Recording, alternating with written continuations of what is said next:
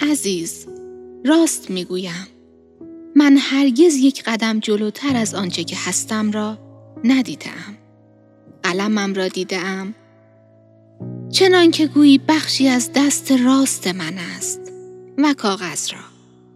من هرگز یک قدم جلوتر از آنچه که هستم را ندیدم من اینجا من را دیدم که اسیر زندان بزرگ نوشتن بوده است.